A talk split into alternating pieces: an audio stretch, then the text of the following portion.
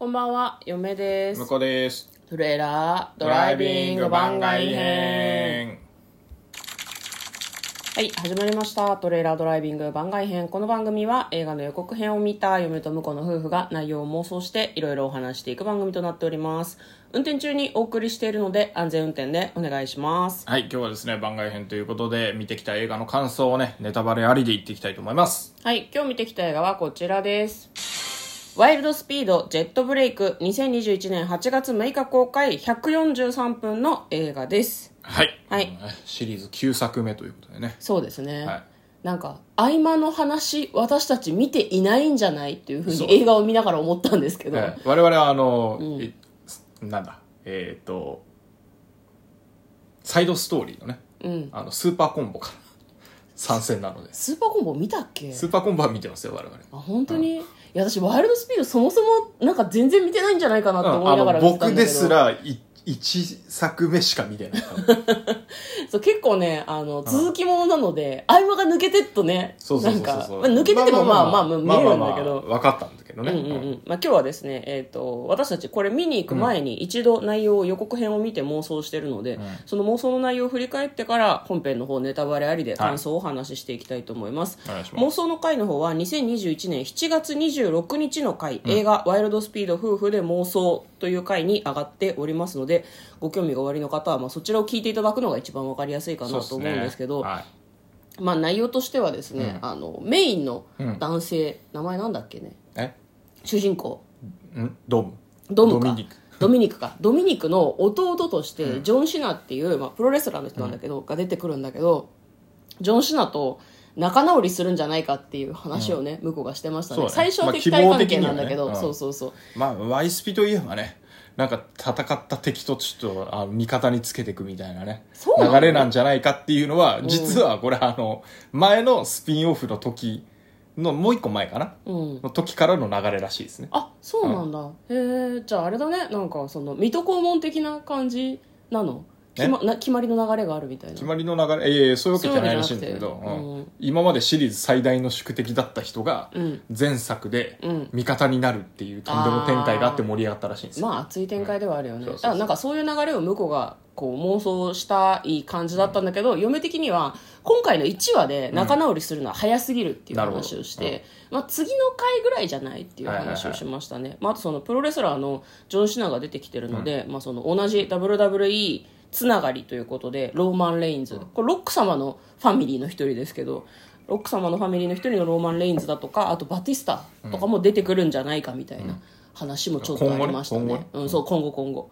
であと、まあ、計画を潰されてしまって結局次に続くんじゃないかと、だ弟だから殺したりはしないんじゃないかなっていう話しましたね。あの、嫁がねいや今回くっつくのはないって仲直りはないって言い切るもんだからね。僕がひよってね、じゃあ、あの企みの第一弾だけ阻止されて「チ」っていう顔で、ジョン・シナが飛行機に乗って去っていくっていうシーンがかっこいいねっていう話でね。そうですね、まとまってましたね。でその妄想を踏まえて今回内容がかどうだったのか感想をお話ししていきます、ここからはい。完全ネタバレありなんでね。気をつけてください、はい。よろしくお願いします、まずですね妄想の内容は、あれですねひよったせいで外れましたね。そうっすね、うん。もいやでも早早いよやっぱり。いやただなんだろうテンポが早い、なんていうのストーリー自体のテンポの展開は早いのがなんかこう、いい部分なのかなとは思うので。うまあそうね。今回で。140分もありましたからね、そうなんだよね。それはあの最初に出てきた敵も願えるわっていう感じです、そもそもさ結構そのお互いのちょっとした勘違いみたいなので仲違いみたいなところもあったから、あれはでも嫁も見始めてあこれこれ仲直りするなってちょっと思いましたよね。まあまあまあまあ、うん。その方が展開としてはね、いいよねっていう。そうね。まあ、あとなんだろうな。映画本編見ててあのストーリーと関係ないところで気になったのが、日本が出てくるんですよね、はいはいは日本に、まあ、そのメンバーがこう集まってるんだけどそれぞれ別々の国に行ってそこでなんていうのそれぞれのミッションをね、クリアしていこうみたいな話の時に、ミシェル・ロドリゲスともう一人の女性が日本に来るんだけど、屋台でラーメンを食ってるんだけど、はいはいはい食ってるって今言ったけど食べないのよ。そうそうそうそう。頼んでおばちゃんに「ありがとう」って言って持ってきて食べないのよ。箸でかき混ぜてんのよずっと。いや、伸びる。麺が伸びる。早く食ってくれでもストーリーに全然頭がいかなかった。よなんか喋ってんだけど食べろ食べろ食べろ食べろ。伸びるぞってはい、つまんで口に運ばない。ないのよ。はいやっと食べたと思った。らキャベツの切れっ端食べてんだよね。そうそう、麺を食ってくれって。そもそもキャベツが入ってるラーメンって何ラーメンってちょっとだけ思ったんだけど。そうなんかまあ、あと、うん。多分東京に来てるはずなんだけど、ん。新宿とかのイメージだけどと日本にね今ね土の道ないと思うんだよねね。東京にね。土でなんかこう昭和初期みたいな感じの街並みなんだよねうん。どう考えても。なんかこう人が2人ぐらい通れるような狭い道とかがあったりするんだけど、そこそのその感じの道は今ないってすごい東京には多分ないって思って。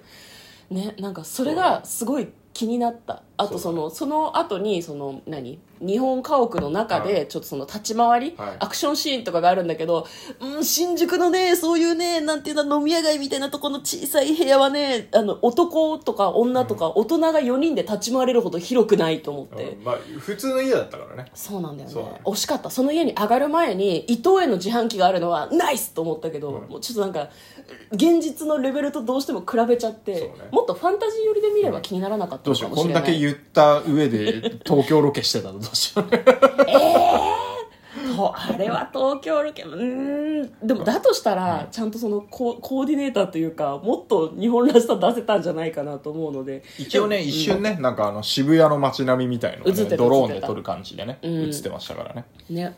まあでもこの辺はいつも気になるところだし、そんなに目くじら立てるようなことではないのかなとも思いますけど。見てないけどね、あの東京ミッションっていうね、はいシリーズはい。はいはい3作目かな、うん。にあったらしいのでそこで東京をあの改造した車で疾走するっていうシーンがあったんじゃないかなと思ってそれは見てみたいなと思いましたね。ね、なんかでも YouTube のまとめ動画で見たら、あんまり面白くない。あのシリーズさ 東京ミッションはちょっとあのいまいちだったっていう話らしいですね。逆に気になるよね、なんかね、うん、ネットフリックスとかで見れそうな気もしますよね、まあ、あとそのワイルドスピードといえば車のカーアクションがやっぱりメインだけど、前編のさ7割ぐらいカーアクションじゃなかった？気のせい、ね。ずっとカーアクションだったね。もうお腹いっぱいぐらいカーアクションだってまあまあまあ確かにね。うん。なんかだからアクションシーンが見たいっていう人はすごいお金かけた派手な、うん。なんかもう現実ではありえないようなカーアクションが見れるので、うん。その辺はまあおすすめかもしれないですね。そうですね。スカッとするかもしれない、うん。ただまあ気になったのが車も体も強すぎないっていう、うん、これ絶対にそうそうあ絶対壊れない。完全にあの、うん。登場人物は全部主人公補正がかかってるから。そうそうそう。だからそういう意味でもなんかこう安心して見られる感じはするけど映画版コナンみたいな感じ。あまあまあまあ確かにね。あコナン実写でやるとこういう感じなんだなっていうそうのはあったよね。そうそうそう絶対に死なないコナン。絶対にコナンが乗っている車は中波ぐらいなんだよね。そうそ大破しない。大破しても中の人は死なないっていう。いやなんかそういうのでもすごくすごかったですね、なんか今回ね、あのシナがこう集めてる、うん。すごい世界を牛耳れるような、うん。すごいシステムがあるんだけど、うん。まあそれはあの一度もねあの力を発揮せずに終わっちゃうから そのなんか途中で最初の方に敵が別な目的で使用してた、うん。あのマグネットそうそうそう。マグネット兵器みたいな。兵器みたいな、うん。あのやつがあるんだけど、うん。それが一番すげえっていう。そうなんだよね。なんかねスイッチをオンにするとものすごい磁力で比較的遠くにある携帯電話とか、磁力をこう発するものをうん全部引き寄せちゃうっていう。でそれを使ったさアクションシーンが結構あったそうよね。そうそうだから面白い試みだったんだけど、そうそう。いやそれが一番強いよねっていう。そうそう。なんか 得体の知れないよくわかんないうん。軌道に人間の生体認証が必要みたいな武器よりもその磁石の武器で世界牛耳れるよってちょっとだけ思ったよね,、ね俺めっちゃ強いじゃん。そこは突っ込みたかったところでもあるし、まあ、あとそのなんだろうなあのやっぱりシリーズものじゃない。シリーズ見てたらこのシーンもこのシーンももっと面白かったんだろうなっていうシーンがそうだね。こう複数あって、うん、あのなんかおなんか昔のね、うん。仲間がこう出てくるみたいなうん。シーンとか多分いっぱいあったんだろうけど「ん誰？そうそうそう。ん 誰?」っていう感じだった。ね ただまあ初見の人が見ても気にならない程度ではあったので、ああなんか関わり合いがあった人なんだねふーんって思った瞬間にもう次のシーンに行くので、うん。サクサクね。そうそうそうそう。なんかそんなしつこい感じもしなかったから、まあ、今作だけ単体で見るのもまあできなくまあまあまあはない全然と思う、面白いと思います、うんうんうん。まあ、だからあのとりあえずあの知らんくてもあの、ついてこいやっていう。そうそうそうそう 振り落とされんなよみたいな感じだったねまあ、あとその悪役のシャーリーズ・セロンがさ、うん。なんかそのジョン・シナとジョン・シナも悪役だったけど、もう一人のジョン・シナと組んでた悪者に捕まってたじゃん、うん。なんかガラスのさ檻みたいなのに入れられてたけどさ、あれ何？何？って言われても ガラスの檻みたいなのに入れられて、なんかシャーリーズ・セロンがなんかこうなんだろうな展示されてるフィギュアみたいな感じですごいかっこよく立っててその中で喋ってるんだけどえこれ何どういう状況ってすごい思ったんだけどあれはあの人の手癖が悪いからあのケースに入れられてるのかな？ああまああれじゃない？余計なことしないように。レクター博士みたいな状態なんじゃないああなるほどね。新しいなと思って。常に視覚のないように監視してるっていう。うんところなんじゃないですかね。トイレとかどうすんだろうって嫁はすごい勝手に思いましたけど、うん、なんかでも全体的にこうまあアクションが楽しくてうーん歴代見てた人は多分キャラクターのいろんなね昔のキャラクターも出てきてそれも楽しかったんじゃないかなとは思いますけど、まあどどどどどうだったって変な言い方だけど、まあ、次も見たいです？あ次も見たいですね。あのもうあとなんかうん。2作ぐらいでラストらしいっていう噂を聞いたんで、あそうなの、へえ。あじゃああれだね。今この何劇場でかかってるやつを見て面白かったら過去の分を見て残り2作に備えるっていう見方でも全然大丈夫かね、全然ありだと思いますね。ね。嫁もなんか今後見に行く時のために過去作見ておこうかなとはちょっと思いましたね。ただ過去、作長いんでね全部見ると18時間あるらしいうー苦行。まあなんかちょっとずつ見ていこうかな。1作目から5作目までは普通のアクション映画で5作目6作目以降がなんかとんでもカーアクション映画になんかうんどんどん。変身したんでしょ、どんどんインフレしてるらしいですけどね。そういうのも含めてねなんか歴代作品楽しんで見れるかなとは思っております、はい。今日はですねワイルドスピードの今劇場でかかってる最新作を婿と一緒に見てきたので感想をお話ししてみました。